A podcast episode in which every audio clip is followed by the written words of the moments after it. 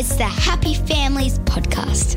It's the podcast for the time poor parent who just wants answers now. Time doesn't heal anything. It's what you do with your time that matters. So I like to tell people our emotional wounds are like our physical wounds. You have to take care of them. And now here's the stars of our show my mum and dad. Hello, this is Dr. Justin Coulson, the parenting expert on Channel 9's parental guidance and the founder of happyfamilies.com.au. Uh, unfortunately, Mrs. Happy Families, Kylie, couldn't be with us today. Uh, every now and again, these things pop up, and uh, suddenly I'm doing the podcast on my own. I miss her terribly, but I'm delighted to be able to share the podcast today with a best selling author from overseas. Amy Morin is a licensed clinical social worker and instructor at Northeastern University and a psychotherapist, and she's the author of the international bestseller 13 Things Mentally Strong People Don't Do, 13 Things Mentally Strong Parents Don't Do, and 13 Things Mentally Strong Women Don't Do. Amy's done a whole lot of other stuff that is just brilliant, uh, but today we're going to talk about her book, 13 Things Strong Kids Do. So, Amy, thanks for being part of the podcast. Thank you so much for having me on your show. So, Amy, one of your books is called 13 Things Mentally Strong Parents don't do. That's not the book we're going to spend most of our time on today, but because this is a parenting podcast, I think we've got to spend at least a couple of minutes talking about 13 things mentally strong parents don't do. Can we just talk a bit about the challenges that you found when you were researching the book and talking to parents and, and also their positive alternatives? Yeah, so a lot of parents uh, struggle in terms of how do you help kids in today's world. We, when they're sad, we want to cheer them up. When they're struggling, we want to fix things for them. It's quicker, it's easier to just step in and take action for them. But we know a lot of kids aren't getting the skills that they need. When they looked at studies where they asked college students, "Were you prepared for college?" The vast majority of them said academically yes, but the vast majority of them also said emotionally no i wasn't prepared so i wanted to write a book for parents to know okay how do you make sure that your kids have all the emotional social and mental health skills that they need to thrive in life but what's your background? Like, what prompted this interest? You've got a you've got a strong background in this area, but but for our listeners, just just fill us in a bit on on where you came from and how you ended up being interested in this in the first place. Sure. So I'm a therapist, and I thought I was going to teach people about mental strength based on what I learned in college. But I went through a series of losses in my own life. My mother passed away suddenly, and at the age of 26, I became a widow, and my husband passed away. Then I lost my father in law. And eh, after a decade of grief throughout it all, I worked as a therapist and really just studied the people who came into my therapy office to figure out why some people went through tough times and grew from it, and why other people went through tough times and felt like they were stuck. One of the things I realized fairly early on was people who didn't have certain bad habits tended to do better in life. So that led to my first book, 13 Things Mentally Strong People Don't Do. And when that book came out, I had lots of questions from parents about how do we teach this to kids?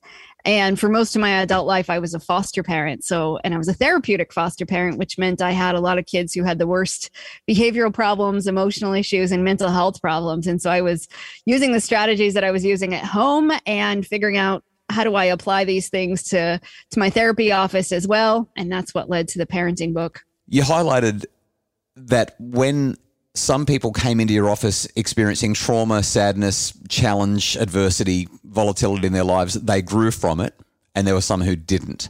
Can we talk about the people who didn't grow? What what, yeah. what were they doing that that stopped their progression? So a lot of people bought into that notion that time heals everything, and so they waited. They waited to see until they felt better. Like, okay, uh, I went through some tough times, horrible things happened to me. I just sit and wait long enough, life will get better again. And that's not true. That uh, time doesn't heal anything. It's what you do with your time that matters. So I like to tell people our emotional wounds are like our physical wounds. You have to take care of them. Ignoring them doesn't make them go away, it doesn't make them better. It, and if you have a broken bone and you ignored it, it might not heal properly. Same thing happens with our emotional wounds. You have to take care of them. And sometimes that's about talking to people about it. Sometimes it's about embracing really uncomfortable emotions like sadness and anxiety rather than trying to go around those feelings, which is what we often do is we try to make ourselves go around it. We distract ourselves, we numb ourselves to the pain, we do anything we can to feel better in the moment and we're not really healing our wounds. Yeah, wow. And and the strong people, the people who grew, if you were to pick 3 of the 13 things that they were doing, what what, what really stood out as surprising uh, habits, surprising behaviors that seemed to bring that healing, things that they actually do? Well, I talk about what they don't do. So I'll tell you those things. So they don't waste time feeling sorry for themselves. So many people will say, no, you have to feel sorry for yourself for a while. Nope, actually, you don't. It's good to be sad, but self pity is when you start to magnify how bad your life is when you become helpless and hopeless. So people who are mentally strong refuse to do that. They say, okay, I'll let myself be sad, but I'm not going to convince myself that my life is so bad that it could never get better. Another one is that mentally strong people don't give away their power. So often we say stuff like, oh, so and so makes me feel bad about myself, or my boss ruined my day when we say those things, we give somebody else power over our lives. And the truth is, it's up to you to decide how you think, how you feel, and how you behave. And taking back your power is about saying, nope, I'm in charge. This is my life. I'm going to do everything I can to make the best of it. I decide who I spend my time with, how I spend it, what I'm going to do today, all of those things. And uh, another one would be that mentally strong people um, don't make the same mistakes over and over again. You know, we I think it's almost glorified in today's world to make a mistake. And I see so many people bragging about their failures or how they messed up, but they don't really learn from it. And it's tempting sometimes to hide our mistakes or pretend they didn't happen until way down the road. And then maybe once we succeed, we're like, well, I failed twice along the way. But we don't want to talk about those things in the moment because it's embarrassing or we don't know how the story is going to end yet. And so it's really about figuring out okay, you make a mistake. We all make them all the time how do you own it? And then how do you learn from it? So this all applies not just to us as individuals, but it applies to us as parents and it applies to our kids. Right after the break, we're going to talk to Amy about 13 things strong kids do and how we can help to raise our kids to be resilient. It's the Happy Families Podcast. Are screens creating tension at home? Tweens, Teens and Screens is a webinar to guide families to healthy, safe super screen solutions. Buy it today at happyfamilies.com.au slash shop. It's the Happy Families Podcast, the podcast for the time poor parent who just wants answers. Now, uh, this is Dr. Justin Coulson. I'm hanging out with Amy Morin today, who is from the States and is a best selling author of a multitude of books, all about, uh, uh we're just going to call it the 13 Things series 13 Things Mentally Strong People Don't Do, 13 Things Mentally Strong Parents Don't Do. And today, or for the rest of the podcast at least, we're going to talk about her book, 13 Things Strong Kids Do, which uh, has uh, really captured our family our kids have been spending their time in Amy's beautiful book, which is actually written for kids and illustrated for kids and is set out for kids. Uh, 13 things strong kids do. And as the school year sort of gets going, I think it's important that we talk about these kinds of topics. Amy, let's shift the focus to children. Uh, you've released 13 Things Strong Kids Do. Uh, talk us through some of these things and how we can encourage our children to practice them yeah, I really wanted to make it a book about if kids learn how to do these things now, then when they grow up, they might not have the bad habits that adults tend to have, like feeling sorry for yourself. So in this book, I try to talk about how to how to persevere, how kids can get through tough times, how they can cope with uncomfortable feelings, things that usually aren't taught in school, things that our parents don't know how to teach us. I wanted kids to learn, okay, it's okay. I can get through tough times. I can learn from them. I can make a mistake and own it. How do I own my mistakes? How do I bounce back when I fail? How do I get through these really difficult, uncomfortable experiences in a way that help me grow stronger and become better? Amy, at the start of our conversation, you talked about how research shows that children are prepared for university life. They're prepared for uh, the academic aspects of their young adulthood, but they're not prepared in any other way, socially, emotionally. Oh, I mean, it's not all kids. Some kids are great, obviously, but but many aren't. They they move into that young adulthood transition of their lives and even into adulthood. And, and like you've just said there, they haven't figured out what these things are. They grow up and kind of repeat our mistakes, but in a different context because we didn't have screens and they do, or, or something like that. Um, why do you think that this stuff is not taught in school? Why are we so focused academically and so unbalanced in terms of teaching kids about psychology? And, and I know it's partly because teachers aren't trained to be psychologists and teach well-being and resilience, but but, but there's got to be more to it than that. I think we have this idea that kids will just learn it as they go. Like, okay, you're in school learning about math, so somehow you'll then develop social skills.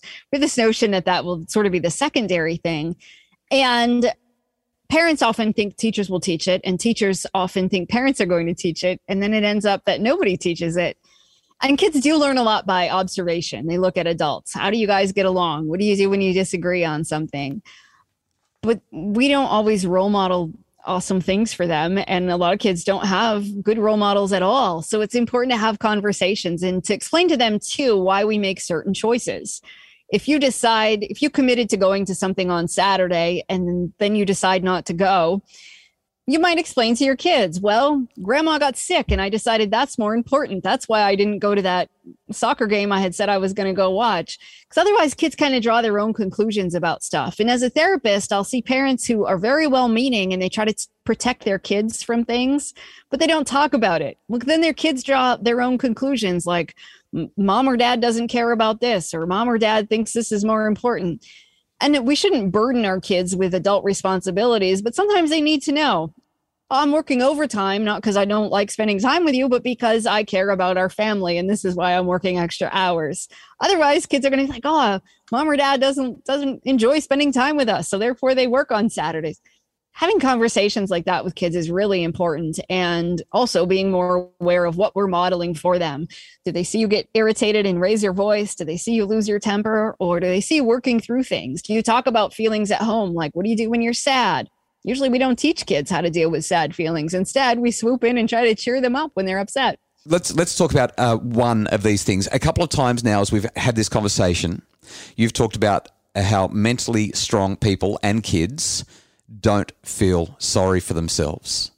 That's chapter one of 13 Things Strong Kids Do. Uh, they own their mistakes, they create their future, they take calculated risks, they know when to say no. There's a whole lot of other really beautiful ideas. But can you just give us one or two take home messages? If you've got one of those child who, I mean, school started, They've gone to school. Maybe they didn't get the teacher they wanted. Maybe they're not in the, not sitting in a table group with their friends in class. Perhaps they've moved school and they've got no friends. Maybe they've got a learning disorder or some sort of disability that makes it really hard for them to do school well. And maybe in week two or week three or week four of school, they're starting to say, I feel sorry for myself. This isn't what I want my life to be. If there was one or two things that you could say to parents to help them, to help their kids to not feel sorry for themselves, but yet acknowledge that this is really hard, how would you, how would you guide us? Yeah, our tendency is often to tell them, well, it's not that bad, or I would have loved to have had your problems when I was a kid. Those sorts of things are not helpful. You want to validate their feelings. Yeah, that's really hard. I know that's sad, or must be really difficult for you. When kids feel heard, then they don't necessarily feel like they have to keep arguing. When you say it's not that bad, they're busy focusing on all the reasons why it is that bad and how you don't understand. So just validate how they feel, even if you don't agree with it. Just saying, putting a name to that feeling, like you're it sounds like you're sad right now, or I can tell you're probably disappointed. When they can name their own emotion eventually, they'll catch on when you start doing that. That takes a lot of the sting out of it. So, a kid who can say, I'm sad right now, feels a little less sad as soon as they put a label to it. So that's one thing we can do. And another one is to just make gratitude a process in your house. You don't want to force kids to sit down and just write thank you notes when they get a gift, but instead you can make it about recognizing that there is good things. Even in really bad things that happen, sometimes good things can come out of it. And sometimes parents do this thing where they're like, there's a kid somewhere who would love to eat those vegetables and you're going to throw them away. That doesn't make anybody feel grateful. But instead, you can talk about that gift that maybe somebody got them, not just let's write a thank you note for that t shirt, but instead, spend some time thinking, wow, imagine that person shopping and picking out that gift for you. And when we think about that, it kind of flips the switch and makes us realize this person cares about me. And it's no longer about the material possession, but it's about being grateful for the people that you have in your life and the kind things that they do for you. Amy, really appreciate you sharing some ideas with us today. Amy Morin is the author of 13 Things Strong Kids Do. Think big, feel good, act brave, and a couple of other bestsellers about 13 things uh, strong parents don't do or mentally strong people don't do. Uh, what a privilege to talk to you. Thanks so much for your time today. Thank you so much for having me on your show. The Happy Families podcast is produced by Justin Ruland from Bridge Media. Craig Bruce is our executive producer. If you'd like more info about making your family happier, you can check out Amy's books, the 13 Things series, especially 13 Things Strong Kids Do. We'll link to that in the show notes so that you can pick up a copy. Uh, alternatively, for a whole lot of other ways to make your family happier, visit happyfamilies.com.au.